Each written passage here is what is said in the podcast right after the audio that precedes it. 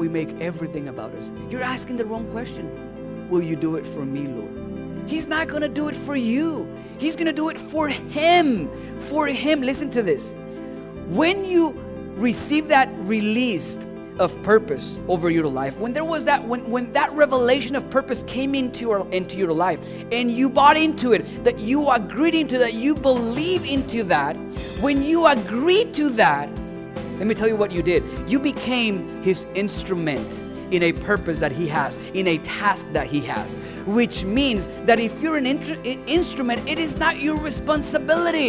It is, it, you're simply an instrument. It is up to Him. And Him doing it, it is not so that the instrument looks good, so that the instrument does well. It is so that He can receive the glory.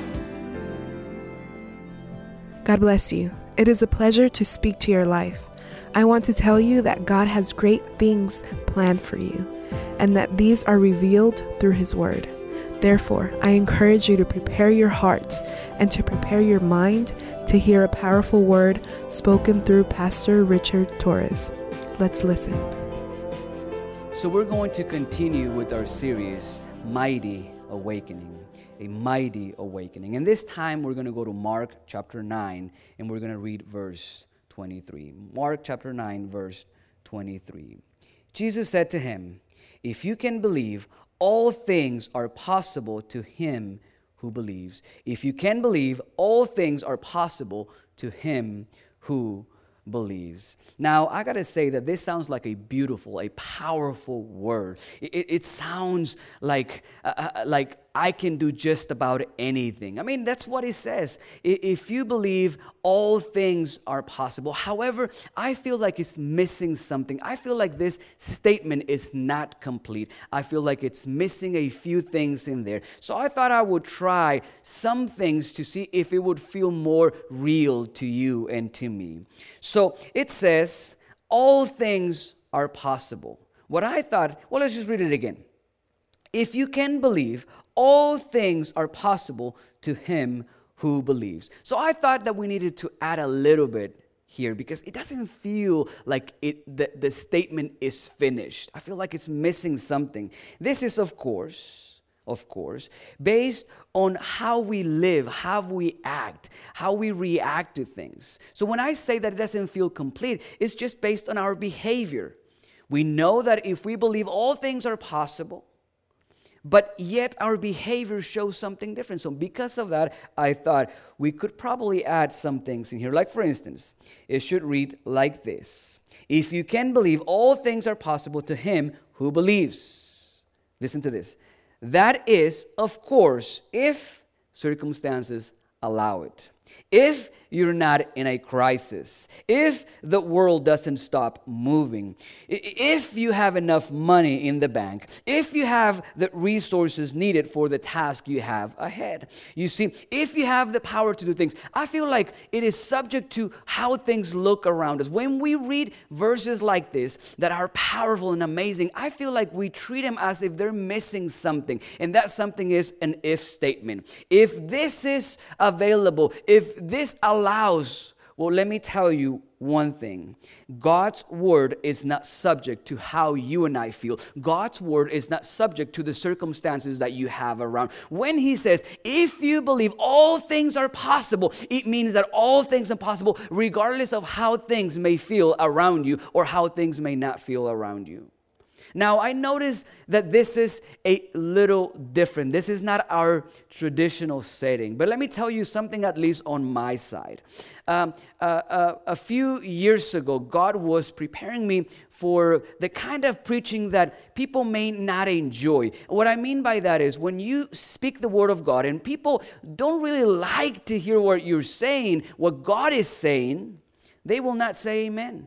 They will stay quiet. So I, I believe God was preparing me for this uh, moment, for moments like this a few years ago. You see, a few years ago, I was actually preaching at a nursing home every Sunday. I think it was once a month for like seven or eight months, but it was early in the morning. So now you can imagine what it feels like to preach to the residents there. Now, this was early, somewhere around 8:30 or 9 a.m. in the morning that I was preaching to them. Well, I, will let you know. I, I would give my whole heart out. I will pray, I will preach, I will just give it all. I will lay it all in there. And next thing you know is I will see some of them nodding, some of them were snoring. I would get no amens. And so, what I'm trying to tell you is that even though I may not hear that you are saying anything, I want to tell you that I have a word for you, and God has something special for you today, and we will be able to experience His power. He is an amazing King. He is an amazing King. So, I want to tell you that God's word is true and he will come to pass. And I want to use this beautiful story in chapter 9 to be able to show you a few things. Hopefully, you can engage in the things that he's spoken about your life. Hopefully, you can believe and embrace them and be moving forward towards the calling that he has in store for you. Are you with me? Amen. So, I want to highlight uh, a few elements out of this story. I want to point out a few things to you that we find in this story. Uh, three elements that are present in this story. Now, these elements seem to always go hand in hand, they're always together. You will see them in the different stories. You see these things always working hand in hand, meaning when one shows up, the other shows up. Um, so if the first element appears, you should expect the second element. And once the second element is there, you should experience, exercise the third element. And let me tell you, let me go a little a little further. Coincidentally, these elements operate in the same way in your life and in my life. When the first one appears, you should expect the second one. And when the second one is there, you should exercise uh, element number three. So I'll just tell you the three elements and then we'll move forward with them, going in depth on each one of them the three elements that are present in this story that I want to highlight, that I want to use to teach you something about, you know, what's going on today in, in, in our lives and in ministry and in your purpose and all those things. Here's, here's the three elements that we find in this story purpose, crisis, and faith. Purpose, crisis, and faith. We find these elements in this story, and we also find these elements in your life and in my life. They are part of life, they are connected to one another. Let me tell you, if you did not know this, there is purpose in your life. There is purpose in your life. And because there is purpose in your life, you will experience crisis. Now, when you experience this crisis, you should remember to exercise your faith. So let's go into each one of them. And let's start with the first one. First element purpose purpose. I know you've heard about it many times. So let's go to verse 2 in the same chapter, Mark chapter 9, verse 2. Now, after six days, Jesus took Peter, James, and John and led them up on a high mountain apart by themselves. And he was transfigured before them. And he was transfigured before them. Just that by itself sounds like a supernatural experience, something amazing it sounds like what Christians call a mountaintop experience, a supernatural experience. Now, at the fact that Elijah was there, Moses was, was there, I'm telling you, this was a supernatural experience without a doubt. So you may say, well, Pastor, then why don't you call this element a supernatural experience? Maybe you can even call it a mountaintop experience. After all, it seems like it is a supernatural experience. I, I, I, at least to me, that's what jumps out of this text, you may say. And, and I agree with you. When we read this portion of the scripture, this first part of this chapter, that's what jumps out a supernatural experience, an amazing experience, if you like to say. And that's exactly our problem. That's our problem. You see, we're always looking to experiences. We're always seeking experiences. We're always moved by feelings and emotions and how this feels and how that feels. I want to experience that. I want to experience this. I want to see how, what it feels like. I want to see what it sounds like. You see, we're always going after these things. That is why this jumps at us when we, whenever we read this story. And I said that's our problem. Let me explain why I think that's our problem. You see, because we're always expecting to have these things, experience these moments, these emotions, these feelings. But let me explain something to you. The reason why we have an encounter with divinity, with God, the reason why we have these experiences that you call supernatural, that you call amazing, the reason why we have these experiences, it's not so that you can experience, so that you can witness, so that you can feel, so that you can see something supernatural. You see, the supernatural that we experience in these encounters it's just due to the nature of the encounter. It is impossible for you to have an encounter with God, with the Most High God, and not experience something supernatural around you or inside of you. It, it, it is just natural for your body to react that way, whether this is jumping, whether this is crying, whether this is doing whatever it is that you do when you experience something supernatural. But you see, the end of that meeting encounter, it's not so that you can have an experience experience with God or you can experience feelings or emotions. The reason for that encounter is so that there will be a releasing of purpose over your life. Let me say it again. The purpose of a supernatural experience with God is not that you experience amazing things. Oh, yes, I love how this feels. I, I, I love this feeling of His presence. You see, that's why Peter said, Hey, let's stay here. I know we want to stay in His presence. I know it is amazing to feel His presence. But that is not why we have an encounter with God, to feel something with Him. The reason why we have an encounter with God is so that there will be a release a release of purpose in our lives. The reason for that supernatural experience is so that there will be a release of purpose in your life. You see, Peter in the book of Acts had an amazing experience. He had a supernatural experience. It is said, it is described as a trance, ecstasies. That's what he experienced. Now, let me tell you this that was a supernatural experience.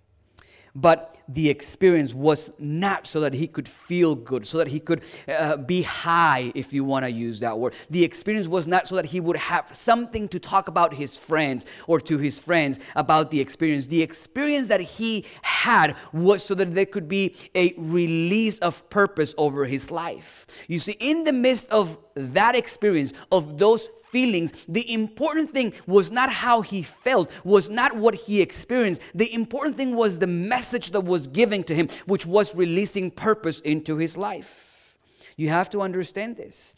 Every time you see a supernatural experience in the Bible, there is a release of purpose. Why do you think it would be any different for you?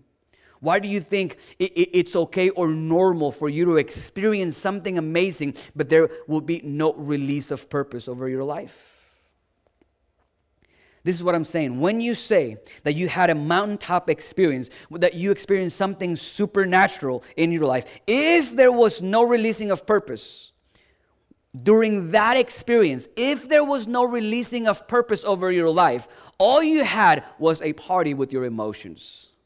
If you said you had a mountaintop experience, if you said you had a supernatural experience in, in, your life and it was amazing and you got these feelings and you felt that and you felt this, but if there is no releasing of purpose over your life, all you had was a party with your emotions. See, this is probably what this what that looks like. You're in his presence and it is amazing to feel his presence. You may start crying. Some people may start laughing. They can't stop laughing because of his presence. Some others start jumping. Some others shout in a weird way. Or everybody reacts different to his presence. But you see, every time you have a divine encounter with God, there will be a release of purpose over your life. Excuse me. What this means, simply what this means, is that God is speaking to you about your purpose. Excuse me.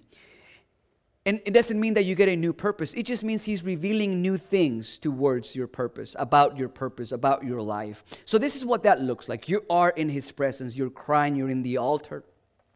You're almost losing control of yourself because of His power and His glory over that place in that moment. And all of a sudden, you get a thought that says you should stop dating that person Or that thought says you should stop watching those kind of movies. You should, you should stop listening to that kind of music. You should stop having those conversations. You see, this thought comes into your mind, and it, it, it's almost like a mood killer.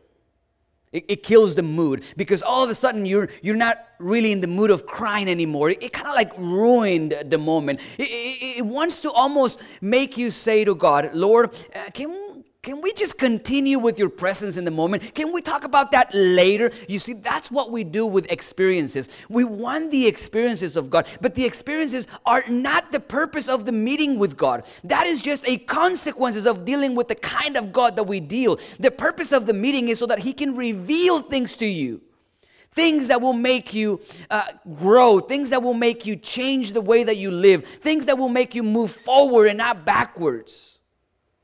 I don't know, but I think you're not saying amen. I hope you're saying amen. Ken, see, maybe you can comment something in there. So, purpose. You see, we, we see experiences and we care for those. Be careful that you're not seeking experiences with God. Make sure that what you're seeking is His purpose for your life that you want to hear what he has to say and not just get all emotional in his presence. Make sure that you listen when he's correcting your life, when he's changing things around you. Now, we have a supernatural experience with God that brings a revelation. That's what a mountaintop experience should be receiving from God a revelation that has the ability to change your life, not just experiencing something that will leave you in the same place where you were before. It has to have the revelation from God. Now, if you want to have these revelations, this releasing of uh, prosper, uh, excuse me, of uh, uh purpose in your life, you should be able to seek Him in such a way. By that I mean that go to the mountain, go to the top of the mountain and seek God in such a way that He can speak to you. You see, the reason why I say that is because God usually speaks to us in elevated places. By that, I don't mean anything weird. I just simply mean a place where you walk away from the noise around you. Just like a mountain. There's not a lot of people out there. There's not many things going on around you. So find your way isolated from the things of this world so that God can speak into your life. But the problem that we have is that we want a mountaintop experience with Him. We do. The problem is that we want that experience while we are in the valley. What I'm saying is that we want to be able to hear that revelation, but we're not willing to shut anything off around us so that we can listen to what He has in store or what He has to say for us. Go to the mountain. You see, there is purpose in your life. There is purpose in your life. And when you receive this release of purpose over your life, we get into the second element. I don't know how we're doing. We're doing good on time. We get into this second element. So let's go to verse 14. When they came down from the mountain, when they came down from the mountain, when they came down from the mountain, verse 14. And when he came to the disciples, he saw a great multitude around them, and scribes disputing with them. Okay, so let's look at this image. I already told you what the three elements that we were going to be looking into were. The first one is purpose. And we see how there's purpose whenever we meet with God if we're not just so focused on the experience. I hope God has been speaking to your life through this message. The desire of Bethesda Church and Pastor Richard is to change lives through love. And we are very grateful for the opportunity that this medium allows us to reach multitudes. If you would like to continue listening to more messages from our pastor or to know more about this ministry, look for us online at mybethesda.org or on facebook.com slash mybethesda. Thank you. In that experience that they had, Jesus revealed to them what was going to happen to him about his death and resurrection. So there is a releasing of purpose every time we have an encounter with God. Don't just seek for experiences. But when they came down from that glorious moment, of uh, purpose or of, of release of purpose, when they received that from God, they came down into a crisis.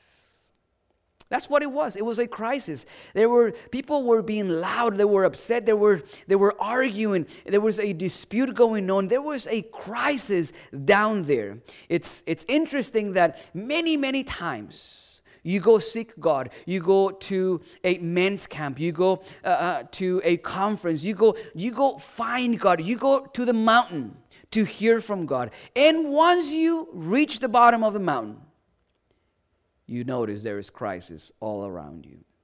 Second element, and let me tell you this every time there is a revelation of purpose in your life, you should expect a crisis.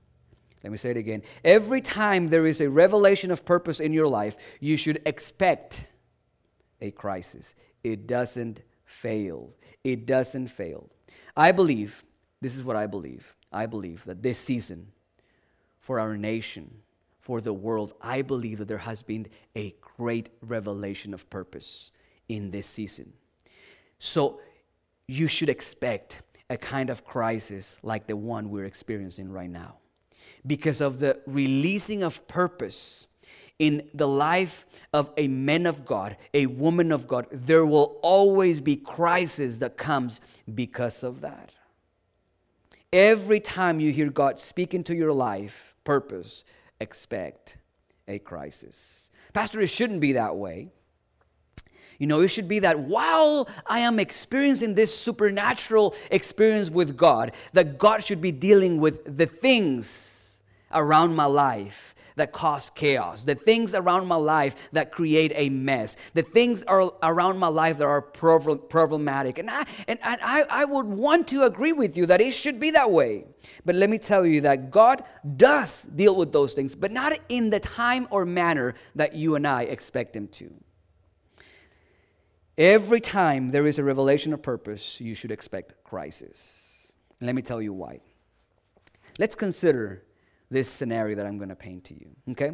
You are in your house, in your ministry, in your career, you know, in your job, whatever it is, your business, whatever it is. And you go up to the mountain to meet with God, to have a supernatural encounter. You want to have a supernatural experience. So there is a release of purpose over your life. Okay? So now you receive that purpose over your life. There is a release of purpose, revelation over your life. This new revelation that you got from God. When you come down from the mountain, would put you in a difficult place. This revelation that you received, this purpose that was released into your life, would put you in a complicated place. You see, because prior to this revelation that you received from God, certain things in your life didn't bother you. Certain things in your life were not problematic for you. Certain friendships, certain relationship, you know, just the, the, the environment around you was not chaotic. Everything seemed okay. See, you may be excited about the change in your life, but things around you are not. Do you think your friends are going to be really excited when you tell them that you're no longer hanging out with them? You think they're gonna be like, oh, that's amazing that you wanna do better things in your life. That it's amazing that you want to change the way that you do things, that change your life. Oh, we support you. No, they're not gonna act that way. They will be upset. You will experience crisis, even with your own family. When they see that God has a purpose over your life, it will clash with the lifestyle that they have around you, with the lifestyle that you used to have with your old life. So it is almost natural that after a revelation from God, after a, a, an awakening from God in your life, it is natural that you should experience a crisis because things should not be able to continue the same way. You should not be okay watching the same things. You should not be okay with some of the habits that you had before. All of that happens because of the releasing of purpose over your life. I'm so glad you're not around here because it looks like everybody would be showered by Anyways, go on. Let me tell you purpose in your life will cause crisis to come into your life. That's just how it works. Every single time. Every single time. Now, when we talk about this crisis, you may say, well, I don't know, Pastor. Let me tell you about Moses. Moses was up in the mountain as well. And uh, guess what he was doing. Guess what he was receiving from God? Was God was releasing purpose for his people, for his nation. It was not just something insignificant. It was a big deal. This nation did not have an identity. God was releasing his purpose to them. That is why when Moses came down, he found that huge crisis because this people, listened, this people did not know who they were going to be. And what, God, what Moses was bringing was a, a, a release of purpose from God. This is who you are. This is how you're going to act. This is what you will not do. This is what you will do. This is how you will do it. You see, he brought all of this uh, revelation of purpose for their life and it clashed with what they wanted to do, with how they were, they were feeling and how they wanted to do things. So it is almost natural for you to experience crisis because because of the purpose that is in your life. It clashes with reality. When you hear a revelation from God, it clashes with your reality and it causes a crisis. Now, let me tell you just a few things about crisis. Just a couple of things I want to share with you about crisis. The first one a crisis is not a crisis until it messes with your purpose. A crisis is not a crisis until it messes with your purpose. Now, I don't know if you know this, you probably do, but this virus that is going around started months ago. It started months ago. And it didn't become a crisis for you and I until it actually threatened our purpose. You see, a crisis is not a crisis until it messes with a purpose, meaning the, the feelings that you get, the emotions, what you experience because of a crisis, it's not a crisis until it messes with your purpose. And listen, I want you to pay attention to this because this is key. What you do when a crisis comes it, it, it, sometimes is not reasonable, sometimes it's not okay, sometimes it's not good. But because it's messing with your purpose, we do some of those things. And we find it that, that, that now, because it's messing with our purpose, it is okay to do some of those things. Let me explain it in a different way. I have two kids. One is nine years old, and the other one is three years old. And let me tell you, when I say that a, me- a, a crisis is not a crisis until it messes with your purpose, let me, let me just show, you to, show it to you right now. My son, the three year old, the three year old. Do you think that he is experiencing any type of crisis right now? Do you think he's experiencing the crisis that we're experiencing right now? No. Not even when the toilet paper is out, he will be experiencing a crisis. You see, it's not that he doesn't have a purpose, it's that his purpose is not found the same way that yours and mine is.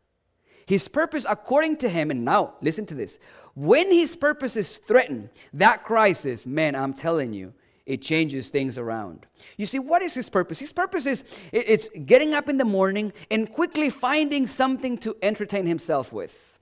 Toys, he's got a little project here, there, whatever it is that he's going to do. So when when something threatens his purpose, then he has a crisis and we all get to hear about it. We all get to experience the crisis that he has. So, why am I telling you this about the crisis? Why am I telling you that, that the crisis is not a crisis until it messes with your purpose? Because you see, I wanted to connect crisis and purpose. You see, the crisis threatens our purpose, our destiny. So now we find ourselves with fear. What are we going to do? How is this going to get better? How are we going to do what we were created to do? Let me just tell you a little secret. A crisis is not designed to challenge your purpose, but your character. Listen to this. A crisis is not designed to challenge your purpose, but your character. A crisis cannot destroy your purpose. For you to think that a crisis can destroy your purpose would, would, would, would be for you to say that God doesn't have the power to be able to accomplish the things that He's promised over your life, over your kids, over your family, over your loved one. You see, a crisis does not have the ability to destroy your purpose. Unfortunately, it does have the ability to distract us, to mess with our character. Myles Munroe said this A crisis does not come to conclude your life, it comes to give it credibility. A crisis does not come to conclude your life, it comes to give it credibility. Now, let me tell you, he didn't say a crisis. I changed that word. He said a test. A test doesn't come into your life to conclude it, it comes to give it credibility. And I actually believe that's what he does. A crisis does not have the ability to destroy your purpose. So don't fear for what is going on around you. Don't fear for what is going on around you. It seems a little crazy, but listen, God created you for a purpose. There are great things in store that you will have to be able to experience. Your kids, everyone around you. The, the crisis is not designed to destroy your purpose. I don't know where I heard that no weapon formed against me will prosper. Listen, no crisis formed against you will prosper. The only problem is if you allowed fear to take over, fear to dictate what you do and how you do. Instead, think outside the box. Who knows?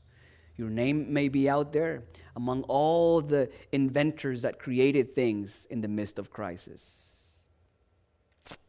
No crisis has the ability to destroy your purpose. So when a crisis comes, don't quit.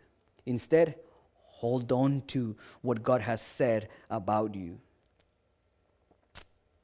Hold on to the things that God has in store for you. Now, I know I'm running out of time, but I thought I will tell you that I have two things on my favor today. Because of how we're doing church today, there are two things that are in my favor. Number one is that I have no one telling me that my time is up. And number two, you have nowhere to go. So we can stay here for as long as we want to. Just kidding. I have a second service starting in just a little bit. So let me just talk about a little bit on this third element. This third element, as we know, is faith. Faith is this third element. And that one is taking us back to the same verse where we started. This is where we are right now, okay? We talked about purpose, we talked about crisis. Now let's bring everything together. This is where we are right now. And this is where you will find yourself many times in your life you constantly will find yourself in this situation. You will go once and you will go again and you will go again. This is what I mean. At different stages in our lives, God releases purpose to us, He releases something to us. There is a release of purpose in our lives. So you go to a conference, you go, to, you go to a church service, you go to a men's camp, or whatever it is that you go to. And then you are reminded that God has great things in store for you. You're reminded of all the things that you can accomplish. You hear the plans that God has in store for you. You hear how special you are. You see, there is a releasing of purpose in your life.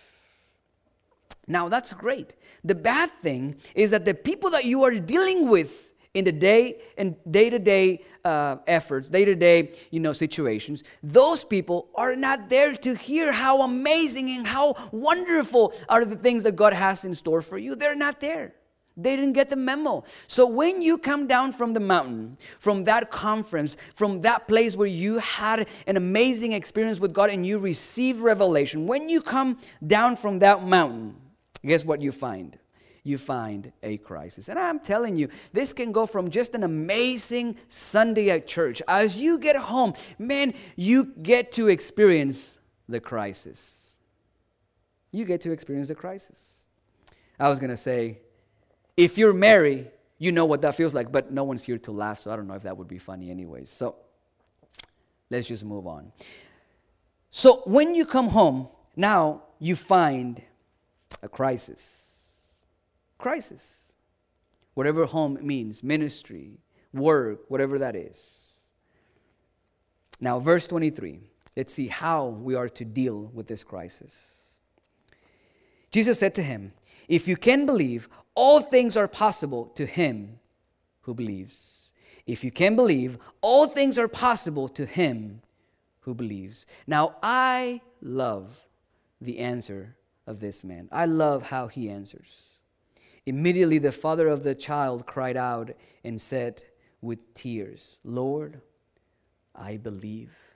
Lord, I believe. Help my unbelief.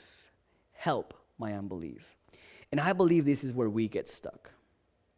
I believe this is where purpose and crisis get stuck, where, where many times we don't pass this element into the next one, which is the fulfillment of the things that God has in store for us. Doesn't, doesn't even make sense. Lord, I believe, but help my unbelief. How, how does that even work? Is it, a, an, is it an oxymoron? What is that? How is it that I can believe and don't believe at the same time?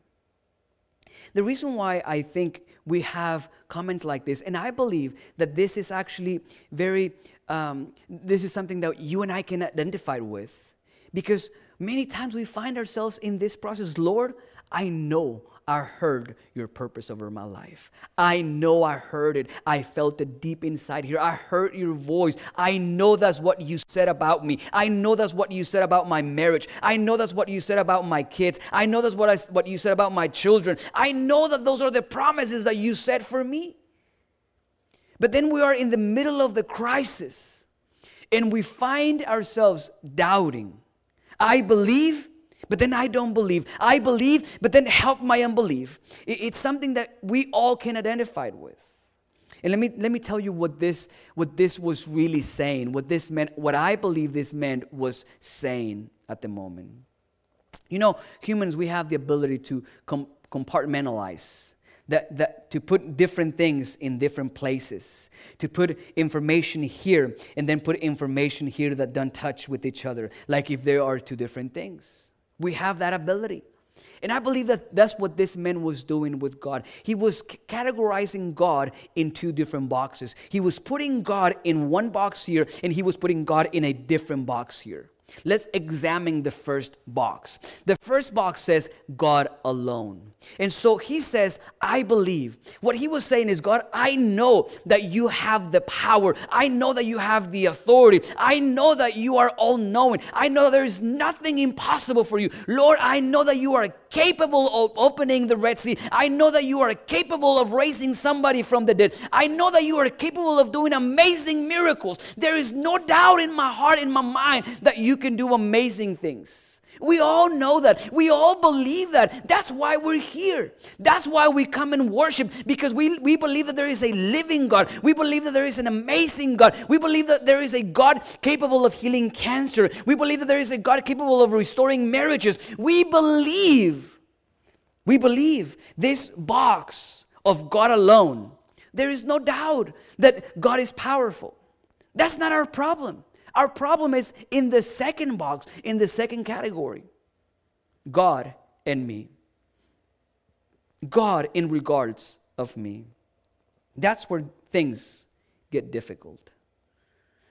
We all struggled at one point with the situation. We have no doubt that God can do it. The unbelief comes from believing if He's going to do it for us or not. God, I, I have no doubt that you can do that. My problem is, will you do it for me? I have no doubt, God, that you can show up and restore a marriage. I have no doubt that you can have your way and do things as you please. The problem I have is, will you do that for me? You see, I've seen God restore marriages. I've seen God restore ministries. I've seen God do miracles. My challenge is will he do it for me? Now, you may act all holy, like you have it all figured out.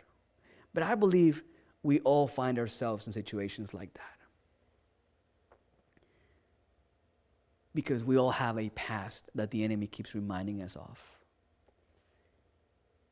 We don't know if we're doing everything that the other person did. Maybe, maybe they fast more days. Maybe they cried out to you longer. Maybe they sought you harder. You know, maybe they went after you with everything inside of them. Maybe I'm not doing enough. Maybe I'm not seeking you. Maybe I'm not doing this. Maybe I didn't behave correctly. Maybe I was not obedient. You see, we have all these things in our heads that causes us to say, "Help my unbelief. Will you do it for me? Will you do it for me?" There's no doubt that you can do it. The question is, will you do it for me?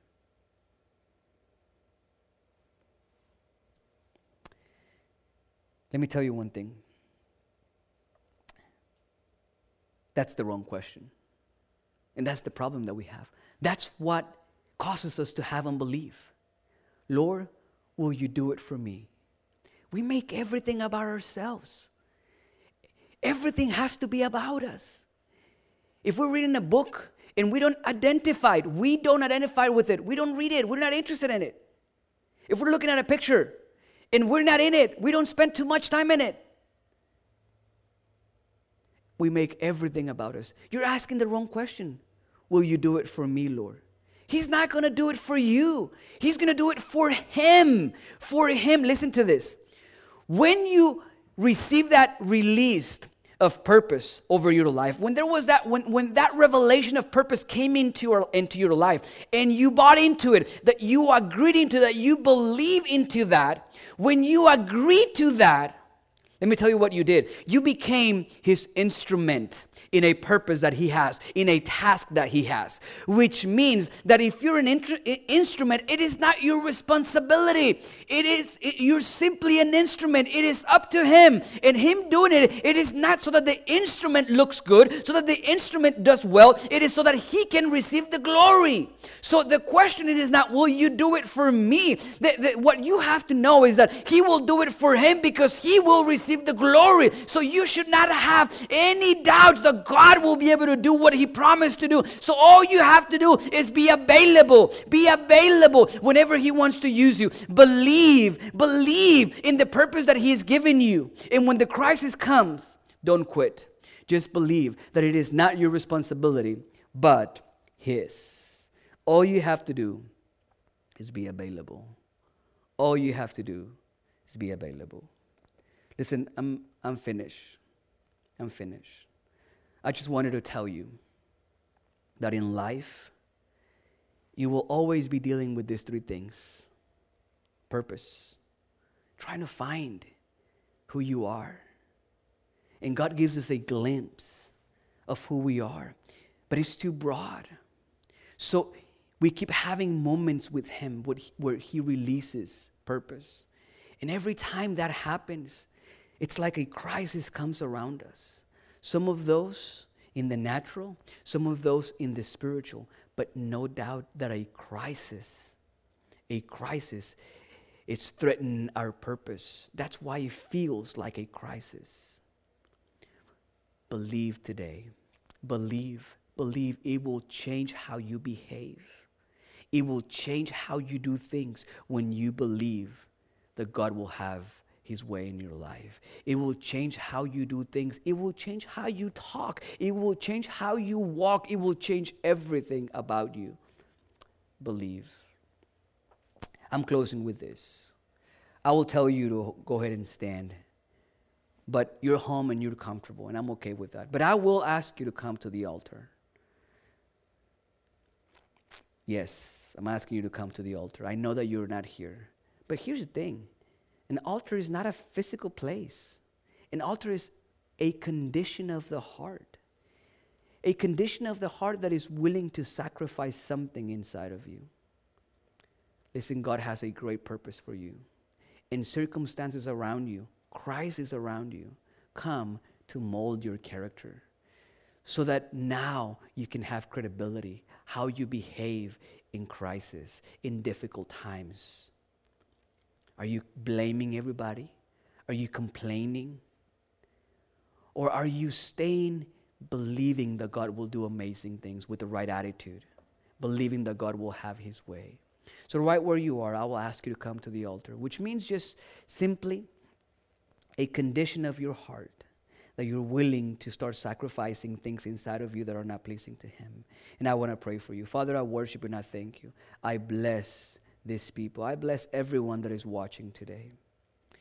God, those that watched for a little bit, bless them. Bless everyone, God, around our community, God, in our church. God, these are difficult times. It's complicated.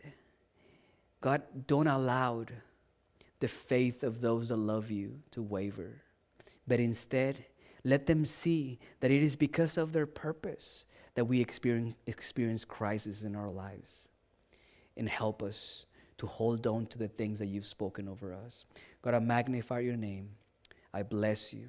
And I thank you. And I pray for this congregation and for those watching. I pray for those friends, God, that are watching today.